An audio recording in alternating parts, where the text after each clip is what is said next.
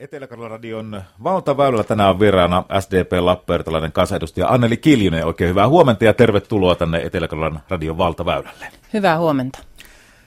Tiukka viikko on alkamassa eduskunnassa. Siellä käsitellään nimittäin ensi vuoden talousarviota Suomen valtiolle. Uutisten mukaan 7,5 miljardia euroa täytyy ensi vuonnakin ottaa lainaa Suomen valtion. Oletko huolissasi?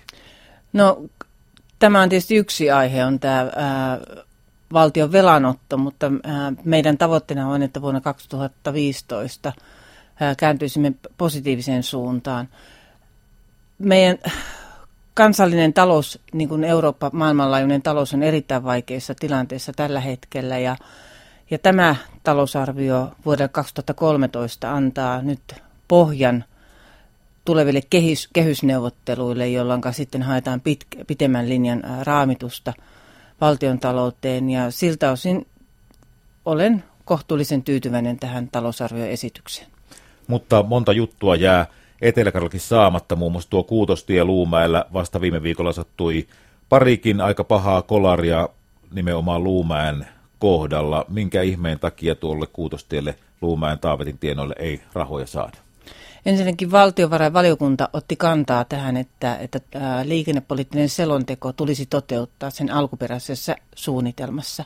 Ja tähän asiaan palataan tarkemmalti kehys keskusteluissa ja ratkaisuissa maaliskuussa, jolloin sitten lopulliset linjaukset myös VT6 osalta te, tullaan toteuttamaan, mutta itselläni on, on kohtuullisen luottavainen olotila tähän, tämän suhteen, sillä myös ministeri Kyllönen on vahvasti sitoutunut VT6 sekä selonteon eteenpäin viemiseen. Ja siltä osin niin, niin odotan maaliskuun kehysratkaisuja ja silloin toivottavasti saadaan tällekin asialle lopullinen ratkaisu. Kerrotko kuuntelijoille ja muille, että mitä tämä kehysratkaisu oikein tarkoittaa? Kehysratkaisu tarkoittaa sitä, että teemme pitemmän linjan isompia ratkaisuja neljäksi vuodeksi, jolloin myös sitten puututaan tulevan kevään aikana siihen, että mitenkä kehyksissä ratkaistaan muun muassa tämä selonteon kokonaisrahoitus. Ja siltä osin tämä on, on, on tärkeää tämä maaliskuu eteläkarjalaisten näkökulmasta. Eli tarkoittaako se sitä, että maaliskuussa päätätte, että mitä kenties seuraavan neljän vuoden aikana tehdään? Eli se ei niin kuin välttämättä vaikka tuliskin tuohon kehykseen tämä Kuutostie Luumäen Taavetin kohdalla, niin ei niin kuin ihan lähivuosina kuitenkaan vielä tapahtuisi. No se on mahdollista, että se käynnistyy jopa ensi vuonna, että koska meillä on suunnitelmat olemassa, mutta rahoitusratkaisut koko tämän selonteon osalle tullaan tekemään tämän kevään, kevään ää, kehysratkaisussa. Ja koska liikenneinfra ratkaisut ei ole käynnisty yhden vuoden aikana kaikki, vaan siellä on suunnitelma, jonka pohjalta rahoitusta tarvitaan pitemmälle jaksolle ja tämän takia – tämä kehys katsoo asioita laajemmalti kuin ainoastaan yhdeksi vuodeksi. Mutta tämän kehyksen aikana tehdään, ää, kehyspäätöksessä tehdään ratkaisut siitä, että miten nämä liikenneinvestoinnit tullaan toteuttamaan tulevien vuosien aikana, ja se on oleellista. Ja tähän kokonaisuuteen liittyy valtatie 6.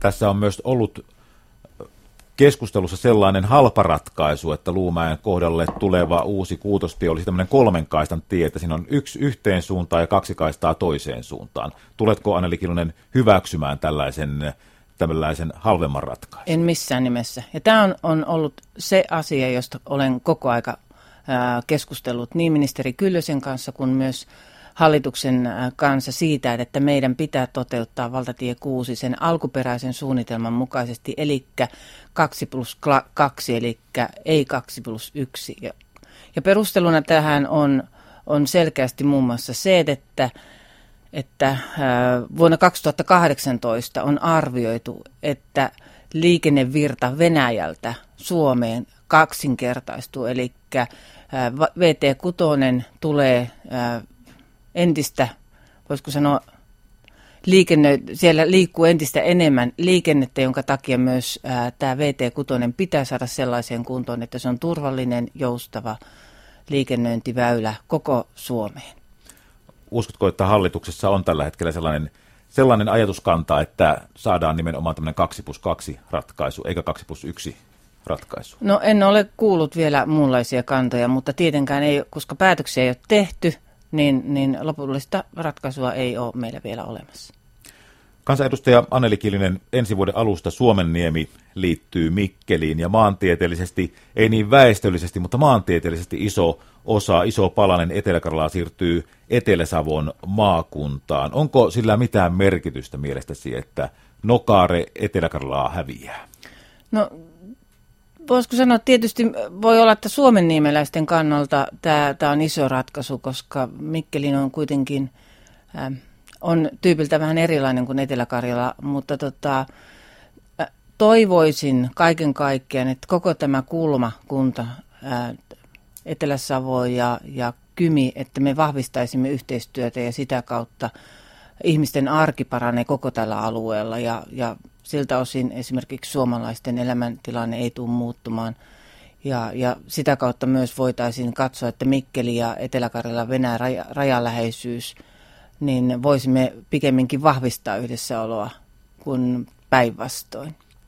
Kansanedustaja Anneli Kiljunen, uusia työpaikkoja Etelä-Karjalaan toivotaan kovasti ja niitä on tulossa palvelualoille, kaupan aloille. aloille. Muun muassa tänä aamuna Etelä-Karjalan radion uutisissa osuuskauppa on kertonut, että kymmeniä uusia työpaikkoja on tulossa. Nämä tulee kuitenkin uudet työpaikat aika paljon tämmöisille matalapalkka-aloille. Eikö se ole vähän ongelmallista, että työpaikkoja tulee lisää, mutta toisaalta se on matalapalkka-ala, josta sitten taas kunnat eivät saa tarpeeksi verotuloja, jotta voisivat omat asiansa tarpeeksi hyvin pyörittää? Ensinnäkin minusta on, on hienoa, että työllisyys vahvistuu ja se on lähtökohta kaikkeen. Ja, ja sitten on työmarkkinajärjestöjen asia lähteä pohtimaan sitä, että mitenkä näiden alojen palkkakehitystä voitaisiin vahvistaa ja tukea entisestään, koska kyllä meidän pitää myös nähdä, että nämä kaupan alan työpaikat on myös kilpailumahdollisuus meille. Ja se vahvistaa meidän alueen elinkeinoelämää. Ja, ja siinä mielessä en näen, että se olisi niin kuin huono asia, että sinne alueelle tulee työpaikkoja. Mutta olen samaa mieltä siitä, että harmillista on, että näiden alojen työpaikka paikat ovat matalapalkkaisia ja, ja myös heille pitäisi mahdollistaa oman elintasonsa parantaminen. Meillähän täällä Etelä-Karjalassa paikalliset yrittäjät joka vuosi joutuvat anomaan muun muassa loppiaiseksi poikkeusaukioloajan. Nyt tänä vuonna myös pyhäinpäivän tienoille on poikkeusaukioloa äh, haettu. Pitäisikö, tai olisiko mitenkään mahdollista saada jo lainsäädäntöä, lain kirjaimeen tai jonkin asetukseen siitä, että Etelä-Karjalassa ja kenties Kymenlaakson Etelä-Savon alueella aina kaupat voisivat olla auki, oli sitten arki tai pyhä? No ensinnäkin tätä asiaa voitaisiin laajemmaltakin pohtia ja, ja miettiä, että miten, mitenkä nämä aukioloajat tulevaisuudessa tulisi toteuttaa. Jo pelkästään sen takia, että kun ajatellaan, että Venäjän matkailu tulee vahvistumaan koko Suomeen ja ennen kaikkea se näkyy Kaakkois-Suomessa, niin voitaisiin arvioida, että miten myös tätä kehitystä voitaisiin ää, yhteensovittaa meidän kauppa, kaupan aukioloaikojen kanssa. Ja siinä mielessä olisin avoin kyllä tämänkin tyyppisille keskusteluille. Eli mielestäsi loppiaisena ja pyhänpäivänä kaupat voisivat ihan hyvin olla täällä etelä auki? No mi- mielestäni me voisimme pohtia myös laajemmaltikin tätä asiaa, koska ei kyse ole vain Etelä-Karjalasta, vaan kyse on koko Suomen matkailusta. Ja jos ajatellaan, että rajan yli liikennöinti tuplaantuu seuraavan viiden vuoden, kuuden vuoden aikana, niin kyllä se näkyy myös muualla kuin ainoastaan Etelä-Karjalassa, se näkyy koko Suomessa. Ja, ja, ja siinä mielessä voisimme arvioida katsoa, että miten tätä kehitystä voitaisiin tukea, mutta ää, ennen kaikkea tämä pitää nähdä myös, että ei voi tehdä tätä pelkästään työntekijöiden selkärangasta, ja vaan, vaan tämä täytyy to, ää, sovittaa yhteistyössä työntekijän ja työnantajien ja elinkeinoelämän kanssa ja sitä kautta katsoa, että, että saamme parhaan mahdollisen lopputuleman. Tätä vuotta 2012 ei enää kovinkaan paljon ole jäljellä uusi vuosi koittaa. Mikä kansanedustaja Anneli Kilinen on tulevan vuoden 2013 suurimpia haasteita eteläkarjalaisittain ajateltuna? Ehkä eteläkarjalaisittain ja en voi oikeastaan sanoa vain niin oman alueen, vaan kyllä meidän suuri haaste ensi vuodelle on ää, saada hyvä ää, avoin keskustelu meidän kuntarakenteista sekä meidän sosiaali- ja terveydenhuollon rakenteista, että me voisimme turvata tulevaisuudessa jokaiselle kuntalaiselle, jokaiselle asukkaalle hyvä, hyvä, e, hyvät elinolosuhteet, hyvä työpaikka, hyvä sosiaali- ja terveydenhuollon palvelut, koulutuspalvelut ja näitä ratkaisuja tehdään seuraavan puolentoista kahden vuoden aikana. Ja siinä mielessä ensi vuosi on tärkeä keskusteluvuosi ja toivon tähän semmoista hyvää, positiivista, avointa keskustelua.